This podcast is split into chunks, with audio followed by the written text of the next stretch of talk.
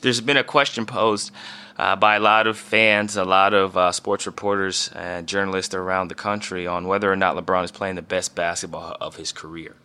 Uh, I think that the Miami years are by far the best years of his career,